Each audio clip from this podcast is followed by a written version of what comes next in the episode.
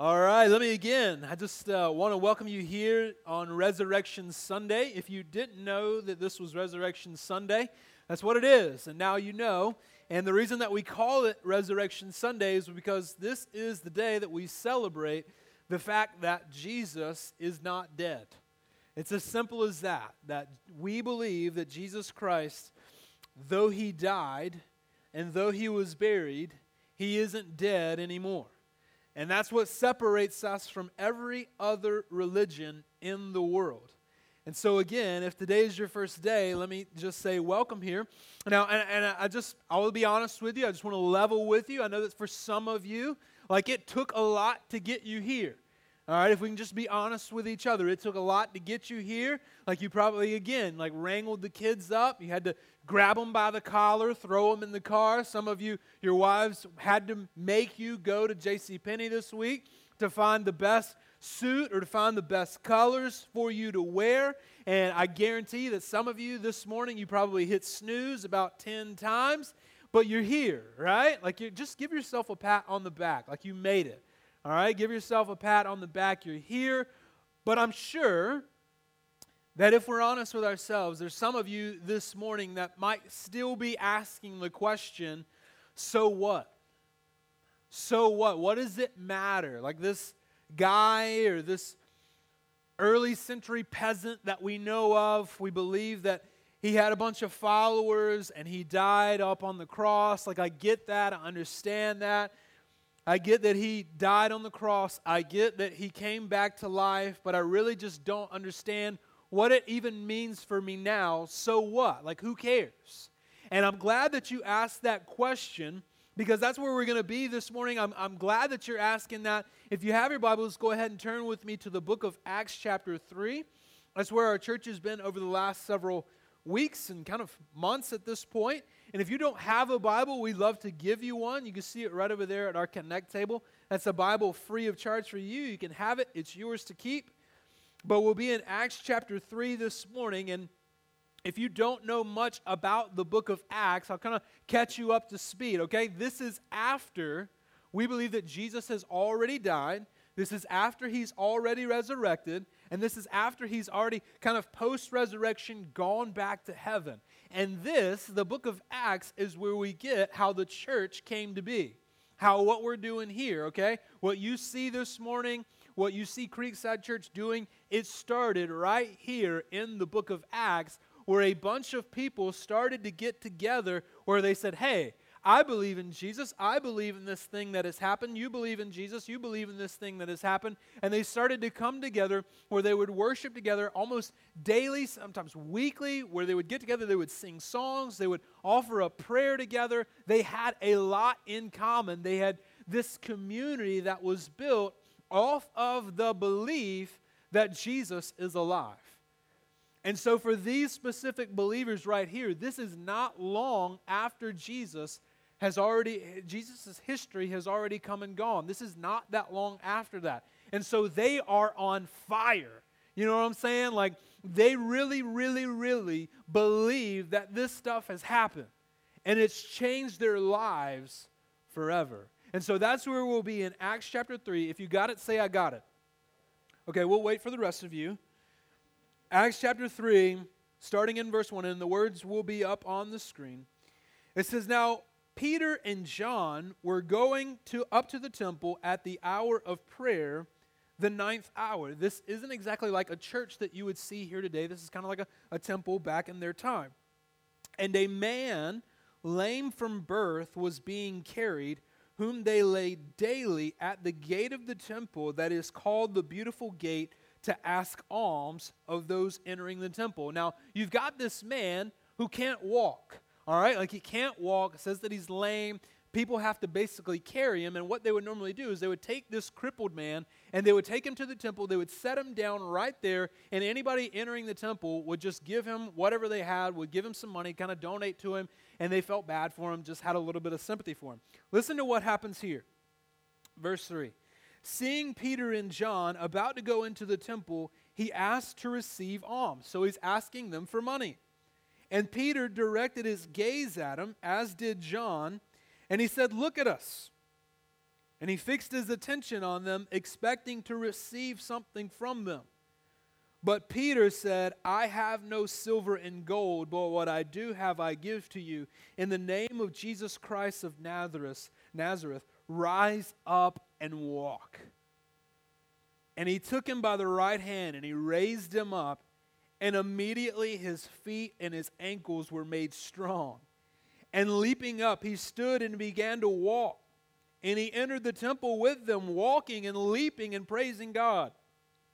And all the people saw him walking and praising God, and they recognized him as the one who sat at the beautiful gate of the temple asking for alms. They said, This is the beggar.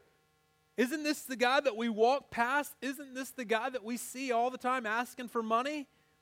He's up, he's walking. And it said that as they saw him, they were filled with wonder and amazement at what had happened to him. You see, this crippled man is hanging out. He's literally just sitting outside the gate there, and he's, he's basically just asking for money, something like you would probably see in downtown Charleston or a big city or something like that, where you see the broken and the desolate and the poor, and they're just waiting, just begging for something to happen, begging people for money. You, but you see, here's the thing in this particular culture, if you couldn't walk and if you had basically lame legs, or if, if you were, you know, kind of couldn't produce something for yourself, couldn't work, you were literally an outcast of society. You were outcast. You were seen as no good. You couldn't contribute. You couldn't work. Like your family kind of would disown you. There were people that would even literally be sent outside the city gates Sometimes they would even look at these people as cursed. What have you done? What mistake have you made in your life? What mistake did your parents make in life that you're like this? You see, these were the outcasts, the poor, the vulnerable. Now, maybe this morning you can't necessarily identify with this lame man who was crippled who couldn't walk. But what I can guarantee you is that every single person in this room knows what it's like to be vulnerable.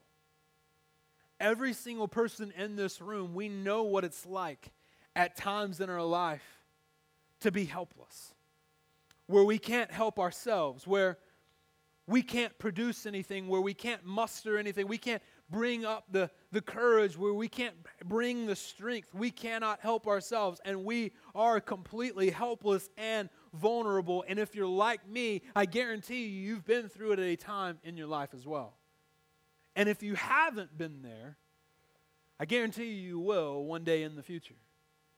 Maybe some of us this morning, you've had marital issues, family issues, things going on at home where you're just constantly at war with your spouse, constantly at war with maybe a past boyfriend or just family issues where you never get along with family. Maybe some of you this morning, you've got money issues. Ain't it right? Like I've been there, you know?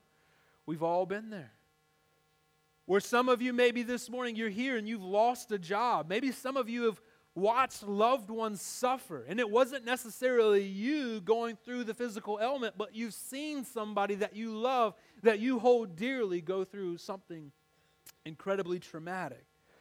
Maybe some of you have had a bad breakup something that just shook you to your core and changed you forever. Every single one of us knows what it's like to be vulnerable. We know what it's like to be just like this lame beggar. We know what pain feels like. But you see, here's the thing about human nature, and I know this to be true about me, and I guarantee it's true about you too. We don't like pain. We don't like pain. If you like pain, raise your hand. Don't raise your hand. That would make me a fool up here. None of us like pain. None of us like to be vulnerable. We don't like to leave ourselves out there in the open. We don't like to have wounds and scars for people to see, for people to notice. And so, what we try to do is we try to fix our vulnerabilities. Right? How many of you ever try to fix a vulnerability? How many of you try to fix your own brokenness? Every single one of us, we've tried to fix our own brokenness. Some of us this morning, we've turned to, to some type of self medication, not medication, that's not a word, But we've turned to self medication where some of us have turned to literally medication. It's like, man, I just need something to numb the pain. Some of us have turned to some type of alcohol. Some of us in here this morning have turned to pornography, turned to an addiction of just work, work, work, work, work. Some of us, literally, we come home at the end of the day and we turn on the TV, just something to numb our minds, something to make the pain go away where we just don't have to think about it. Some of us have turned to success or status in the workplace. Some of us, even this morning, this might sound crazy, some of us have turned to religion. Where we said, Man, I got this problem in my life. I need to, to turn to religion because if I do all these things, if I do this, don't do this, if I just turn my life around, I guarantee you that I can fix the problem. I can fix my vulnerability. I can fix my own brokenness. And every single time we try to self medicate, we just make the problem even worse. Am I right? I know I'm right. I've been there myself, and if you're honest with me this morning, you've been there too. You see, this lame beggar that's sitting outside the gate, as he's sitting there asking for money, I guarantee you he knew that money wasn't going to fix his problem. He couldn't imagine something else greater that would fix his problem, and much in the same way, you know deep down that none of those things that you're trying are going to fix it deep down, every single one of us know that those things aren't going to fix the problem. And so Peter, he gives them exactly what he needs. He doesn't hand him a few bucks. He says, Here, rise, get up, and walk. Some of you this morning, you need that very thing in your life to rise, to get up, and walk.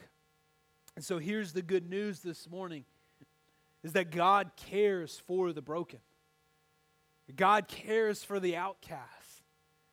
God cares for those that have been pushed to the outside of society. God cares for the marginalized. He cares for the broken. He cares for them so deeply.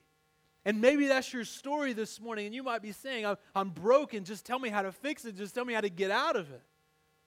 That's really the question that we're all asking, right? So, how do you get what you truly want? How do you get healing? How do you find fulfillment this morning? And the bottom line, if you don't take anything else away from this at all, the bottom line is simply this that a resurrected Jesus has power to fix brokenness. That a resurrected Jesus has power to fix brokenness. Look with me at verse 11. Verse 11 it says that while he clung to Peter and John, all the people, utterly astounded, they ran together to them in the portico called Solomon. So, so they see this man. He gets up and he's walking. And he starts walking around. He's lit, you know, skipping around, acting himself a fool. And all the people that are around, they see it. They're witnesses to this, and they just they just like kind of absorb Peter and John. They kind of move in on them. The crowds are rushing in on them. And this is what Peter says. And when Peter saw, he addressed the people. He says, Men of Israel, why do you wonder at this? Or why do you stare at this as though by our own power or piety, meaning religiosity or our holiness, our, our religion, why do you look at us and say that we have made them walk? It says that the God of Abraham, the God of Isaac, and the God of Jacob the God of our fathers, he glorified his servant Jesus, whom you delivered over and denied in the presence of Pilate when he had decided to release him. But you denied the holy and righteous one, and you asked for a murderer to be granted to you. See, in the last few days of Jesus' life, he went before one of the rulers there named Pilate. And he went before him, and it was kind of this court scene setting where all the Jews were basically standing before this Roman this Roman leader, this Roman governor, and they were begging Pilate, put Jesus to death, put Jesus to death. And Pilate would look at Jesus and he says, I don't see anything wrong that he's done. I don't see any fault in him. He hasn't committed any crime. And they kept shouting, Crucify him, crucify him, put him to death, put him to death. And finally, it became so much aggravated there in the courts that it finally became to the point where the people were about to riot. They were literally going to riot and cause a scene there and literally come to blows if Pilate didn't crucify Jesus. And so, what he does was he has this man there named Barabbas. And it was a traditional custom for, for this time of the year that a prisoner could be released to the people. But this Barabbas, you see, he was a criminal who tried to lead an insurrection against the Romans. He tried to lead against them and become this own ruler, and he killed many people. And it says that right there in the, in the courts, that this man named Pilate, that he trades over this Barabbas, this murderer, this killer, he trades them and releases Barabbas out into the people. And he says that I will take Jesus and we will have him crucified. And so, whenever it says right there, whenever Peter says that you denied the holy and righteous one and you asked for a murderer to be granted to you, what he's talking about is he's talking about you traded Jesus Christ, who had done no wrong, for a murderer in this Barabbas. Verse 14, you denied the holy and righteous one and you asked for a murderer to be granted to you, and you killed the author of life, whom God raised from the dead. To this we are witnesses. And by his name, by faith in his name, has made this man strong, whom you see and know. And the faith that is through Jesus has given this man perfect health in the abs in the presence of you all. You see, a resurrected Jesus has power. Let me say that again. I don't think you got that. A resurrected Jesus has power. And that doesn't mean that Jesus, before he was dead, doesn't mean that Jesus, before he was resurrected, didn't have power, but he has a new type of power. How many of you are Lord of the Rings fans? All right, good. All right, I got a brotherhood in here. Lord of the Rings. We got to stick together. Some of us, they, they think we're weird, but we know the truth that Lord of the Rings is awesome. Gandalf the Grey, right? He's got, y'all probably think I'm crazy for this analogy, but Gandalf the Grey, he dies, he comes back to life, he's Gandalf the White, right? Gandalf the White, he's got a totally different new power. Not that he didn't have power before, but he's got a whole brand new power, something that's incredible, something that's totally different, full of life. Jesus here has a different, brand new type of power. And it's not hokey, it's not cheesy, it's not fiction, it's real. It is a real power. And he uses those words there. Peter uses those words. He says, Whom God raised from the dead, and in his name, by faith in his name, this man has been made strong. You see, we typically don't call things out from dead people. All right? We don't typically call things out and say, I need power, I need power from a dead person. We don't typically do those things. There is some dark magic out there, but what we true what we know to be true is that there's no power in things that are dead. There's no power in things that aren't alive. Dead grass isn't green, dead trees don't produce fruit, dead men don't wear plaid. Like dead people can't do anything.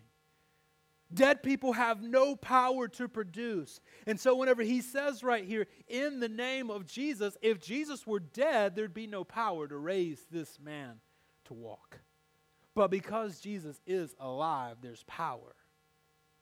If Jesus were rotting in some Jerusalem grave, there would be no power in the name of Jesus to raise this guy, to make him walk again. And so I just want to say to you this morning if you're broken, if you need healing, here is the power of the resurrection miraculous healing. This is the power of the resurrection miraculous, miraculous ways to fix our brokenness. But you see, it doesn't just stop there. Because you still might be asking the question okay, okay, okay, I get it. I get that Jesus has power. I get that he's alive. But how can he fix my personal brokenness? How does he know what it's like to go through what I'm going through? How can he identify with me? Look along with me right at verse 16. It says, And by his name, by faith in his name, has made this man strong, whom you see and know And the faith that is through Jesus has given this man perfect health in the presence of you all. And now, brothers and sisters, I know that you acted in ignorance as your rulers did. He's basically saying, Yeah, you made a mistake. You killed Jesus. You put him on the cross. You made a big mistake. He says, I know that you acted in ignorance. You didn't know the truth, as did your rulers. But what God foretold by the mouth of all the prophets that his Christ would suffer, thus he fulfilled. You see, the men, women, and children that were standing here, they didn't think that the Christ, the one that they had been waiting on for thousands of years, was supposed to come and suffer.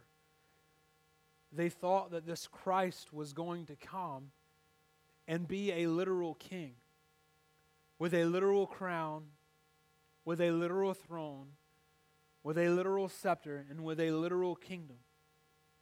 They did not think that Jesus or, or the Christ, the one that they had anticipated in the Old Testament and, and in their folklore and in their, in their traditions, in their tales of history, there's going to be someone to come and save us. There's going to be someone to come and save us. But they didn't think that it was going to be somebody to come and save them in the way that you and I might think that we need saving. They thought that someone was going to come and save them from the Romans. They thought that someone was going to come in and step into this kingdom, and someone was going to come in and be their literal king with flesh and bones. And so, whenever Jesus was whipped before them, they said, Oh, he's nobody. Whenever Jesus suffered and was vulnerable before them, they said, we, It can't be true. He's a nobody. Whenever Jesus died on the cross, it wasn't exactly what they expected. They thought that their king would never face vulnerability. They thought that their king would never be open to suffering. They thought that this king would never be put on display, especially to the point of death. But you see, that's exactly what Jesus did. That's exactly what Jesus did. You see, we talk about the cross, and you might wear the cross, you might see pictures of the cross, you might see these glimpses of it, you might know a little bit about it. You see, we've made the cross to be something that it wasn't necessarily intended to be. You see, in this day and age, the cross is much like what we would view as an electric chair. And so I just want you to know if you're wearing a cross, you're wearing like an electric chair. You see, Jesus faced an extreme amount of vulnerability in his lifetime. First of all, he was born as a baby. What is more vulnerable than being a baby? We got a room filled with them over there. Out of the whole room and out of the whole group of people that's here, guess which room is the most vulnerable? That one. Jesus came as the most vulnerable form of humankind as a baby, he grew up as a peasant. He didn't have wealth, he didn't have riches. He says, he says, Foxes have holes and birds have nests, but the Son of Man has no place to rest his head. And you see, whenever Jesus goes to the cross, this is the most vulnerable place that he's ever been. You see, the Romans, what they would do is they, the Romans, they, they had created this instrument of torture known as the cross. What they would do is they would take some of the most hardened criminals and they would put them up on the cross, and some it would last several days for them. And they would take and nail big railroad spikes right there into their wrists where the nail would hit right exactly on the nerve. And the way that you would literally die on the cross is you would have to push up. You have to push up with your feet with scar and tissue right there where your nails are. Pushing up on your feet, and every single time you do, you're pushing up, and your muscles, they're even weaker than the last time that you did, and your knees are trembling, and you've got nothing to really push up on. And every time you do, there's an extreme amount of pain, but you have to do it in order to breathe. And so they would just shrink down just like this. And it says that the gra- we kind of picture it out a little bit differently today, where the cross is much higher and it's on this big place. You see, the cross was laid down just low enough where people could walk by and they could punch you if they wanted to. Or they could hit you if they wanted to. They could hurl insults if they wanted to. They could throw anything that they wanted to at you. And they would leave you there to die for several days. And then after you died, they would take that cross and they would leave your dead body on the cross and they would leave it lining up outside the city walls so that anybody that was entering in, they would say to them, Don't mess with us. Or that could be you hanging up there on the cross. And this Jesus Christ, whom we worship this morning, this is where he was on a cross, pushing up, desperate for breath, trying to breathe, hurled insults at him. It says that he was there for six hours and he was left to die. Not just left to die, but left to die in front of his friends and his family. And he was surrounded by men who were guilty of their crimes, who were dead to rights, caught in the act. See, Jesus never committed any crime. Jesus never did anything wrong at all. You see, Jesus knows exactly what it's like to be vulnerable. Jesus knows exactly what it's like to be laid bare, to have it all out there. Jesus knows exactly what it's like to experience suffering, and that's exactly why Jesus is able to help us in our moments of weakness because Jesus has been to the ultimate form of weakness and he's come back to tell us about it. He's come back. You see, my wife and I, uh, we've been married almost seven years, and it's probably about seven years ago, she had this horrible car. Horrible, horrible car. I hated it. And one morning she come to me, she says, My car is making this awful noise. Awful noise. And I'd get in and it was just awful. You know, like, like, man, that just sounds bad. I don't even know what that is. And so being the man, you know, you gotta fix your wife's car. And so I went outside, went to the car, lifted up the hood, looked at it, and I acted like I was no, no, uh, I didn't know exactly what I was looking at. I didn't have a clue. I still do that to this day. I'm like, man, car's messed up. I walk outside, lift the hood. I'm like, man, ah, I don't know exactly what's going on here. I don't know anything at all, as a matter of fact, but I look like I know what I'm doing, so this is good. That's exactly what I was doing. And, you know, it's the first couple of months that we were married, and so I tried. I, I tried to be the man. Like you know, guys, you try to be the man sometimes. Got to be the got to be the one. Got to fix the problem. I want to fix my wife's car. I want to fix the problem. So I was out there looking at the car, lifted up the hood. I was like, I don't. I have no idea what's going on. So I started driving it around a little bit more, and it was coming from right in the center of the console. So I said, mm, every time we cut the air conditioner on, so it's got to be the air conditioner. It's the air conditioner. We got to got to go and get that air conditioner fixed. I don't know how to fix an air conditioner. Got to take it to the expert. Said this is out of my out of my hands. I don't know how to fix it from here. I don't know how to take care of it. So I finally broke down, took it to the expert. I said, "Man, I got to be honest. I don't know what's going on. I've been driving around. I've been taking a look at it myself. You know, I, I gave it my guess, and I tried to fix it myself, but I really don't know what's going on. I think it's the air conditioner. And I, as I stood there with the expert, he said, "Okay, I'll call you back in just a few hours." And sure enough, he called me back in just a few short hours, and he said, "Yeah, I fixed it, and uh, your brake pads were pretty low, and uh, we got it taken care of. No air conditioner problem at all." You see, sometimes whenever you're broken, something needs fixing. It's okay to try and fix it yourself. But sometimes you're so messed up and so low and so broken and so vulnerable that you need an expert. You need somebody who really, really knows what they're talking about. And if you're listening to that, the moral of that story is not necessarily that I'm an idiot, which I am, and I cannot fix cars. But the moral of that story is this morning, I want you to know you can't fix yourself. You can't fix what's really, really going on inside of you. You need to take your brokenness to the expert. Listen to what the scriptures say about Jesus hundreds of years before he ever came. This is a man of God named Isaiah. Isaiah says about Jesus, he says that uh, again, a hundred years before, a couple hundred years before Jesus had even actually come, he said, He was despised and rejected by men, a man of sorrows and acquainted with grief. And as one from whom men would hide their faces, he was despised, and we esteemed him not. Surely he has borne our griefs and carried our sorrows. You got grief this morning, you got sorrows this morning. Says that Jesus has carried our grief, he's carried our sorrows. Yet we, esteem, we esteemed him stricken, smitten by God, and afflicted, but he was pierced for our transgressions, and he was crushed for our iniquities. That means our wrongdoings and our sins. Upon him was the chastisement that brought us peace. Because Jesus was brought chastisement, he's able to bring us peace.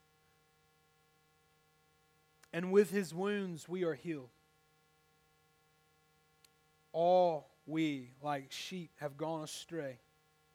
We have turned every one to his own way. And the Lord has laid on him the iniquity of us all. He was oppressed and he was afflicted, yet he didn't open his mouth. Like a lamb that is led to the slaughter, and like a sheep that before its shears is silent, so he opened not his mouth. By oppression and judgment, he was taken away, and for his generation, who considered that he was cut off and out of the land of the living, stricken for the transgression of my people?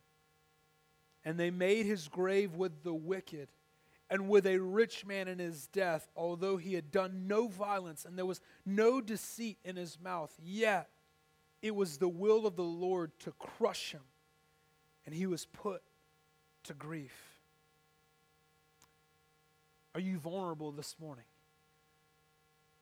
Are you broken this morning? Jesus wants to fix your brokenness. Jesus wants to fix your brokenness, and he gives us the exact solution to that in verse 19. He says, Repent, therefore, and turn back, that your sins may be blotted out, that times of refreshing may come from the presence of the Lord, and that he may send the Christ appointed for you, Jesus. I love those words right there. That a time of refreshing may be brought upon you. You see, whenever he says right there to repent, what he means is to change your mind. He literally means to change your way of thinking. And what he's saying is you need to change your ways of thinking about self medicating. Change your ways of thinking about trying to solve your own problems. Change your ways of thinking about the literal medicine. Change your ways of thinking about the literal alcohol that you're trying to, to produce in for a solution. Change your ways of thinking about pornography. Change your ways of thinking about being enslaved to work and to success. Even change your ways of thinking about religion and just trying to get better as a person. He says, forget all about it. He says, turn to this Jesus Christ. And if you turn, you will find, what does he says? You will find refreshing for your souls. You will find refreshing for your souls. You see, Jesus was broken and he was vulnerable, dead inside the tomb, but he did not stay dead, did he? You see, Jesus can identify with us because he's experienced the most vulnerable state that there is in our human condition, but he lived to tell about it. And he's not broken anymore. You see, he was broken and he was on a cross, but now he is alive and he's a king. You see, Jesus Christ is the perfect picture of both vulnerability and authority. He stands now as a king and has the most authority, whereas at one time he was vulnerable and suffering. And this morning, if you're broken, all he's asking you to do is just make him king. To make him king of your life, to bend that knee and say, I'm tired of self medicating. I'm tired of trying to fix my own problem. I'm tired, I'm tired of trying to solve this for myself. And he's saying to find me as king. This morning, the band is going to come And if that's you, if you're broken, and if you're vulnerable, I just want to say to you there is a solution for your soul. There is a way to find refreshing this morning, and it's only through making Jesus king. And if you need that this morning, if you need refreshing, I just want to say that I'll be in the back of the room. My wife will be in the back of the room. We'd love to talk with you. We'd love to pray with you. If you just need anybody at all, any, anything at all to pray for, anything at all that's going on in your life that you just need to hand over to somebody, I want to say that that's why we're here. That's ultimately why we're here. We want to help walk with you through that. And we won't ask for details or anything like that. We just want to be a little extra strength for you because all we're going to do is just point you to the King. And so if you need somebody to pray with this morning, we invite you to come and do that. But if you aren't, we invite you to. If you've been following Jesus for a long time, we invite you to, to stand, to sing, and celebrate this morning. Would you guys pray with me?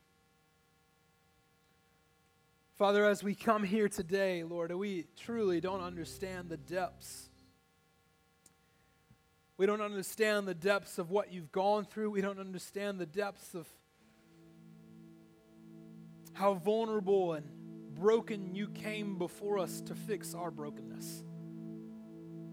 We'll never understand the depths at which you went through so that you might be able to save us. But you did it because you loved us. And although we don't know the pain that you went through, although we don't know the amount of sin that caused you to go to the cross, although we'll never understand the weight of our rebellion against you. Even though we're ignorant of that, you still decided to come. And all we know on this side is all we know is we know how much it hurts. We know how much we need you we know how much we love you. That's all we know. And so this morning we stand, and some of us this morning, we're going to find healing. Some of us this morning, we're going to find true fulfillment by a Christ who can touch our wounds. Some of us this morning, we're going to we're going to move out of that point of brokenness because we trust in Christ. We love you, Jesus. And we ask this in your name. Amen. Morning, as the band is here and, and they're playing, we invite you to, to stay seated for just a few seconds. They're going to just play softly for just a few seconds. They're just going to kind of play softly, kind of reflect on where you might be this morning. Some of you need somebody to talk to, to come and pray with, and Again, I'll be in the back of the room. My wife will be in the back of the room. We'll be praying for you. And I just want you to imagine what could be. What are they going to say about you? They were saying about this lame man that he's up and he's walking, and everybody was looking and pointing at him and saying, Isn't this the guy that sat at the gates? Isn't this the guy who couldn't walk? Isn't this the guy who was begging us? Now, what will they say about you? Isn't he was the one that flew off the handle at everything. Isn't he the one that was just perpetually in, in angst and perpetually nervous, perpetually in anxiety? Isn't she the one that was just this broken alcoholic? Isn't she the. What are they going to say about you? Like they did for this lame man. Whatever God is calling you to do this morning, we just invite you to be obedient.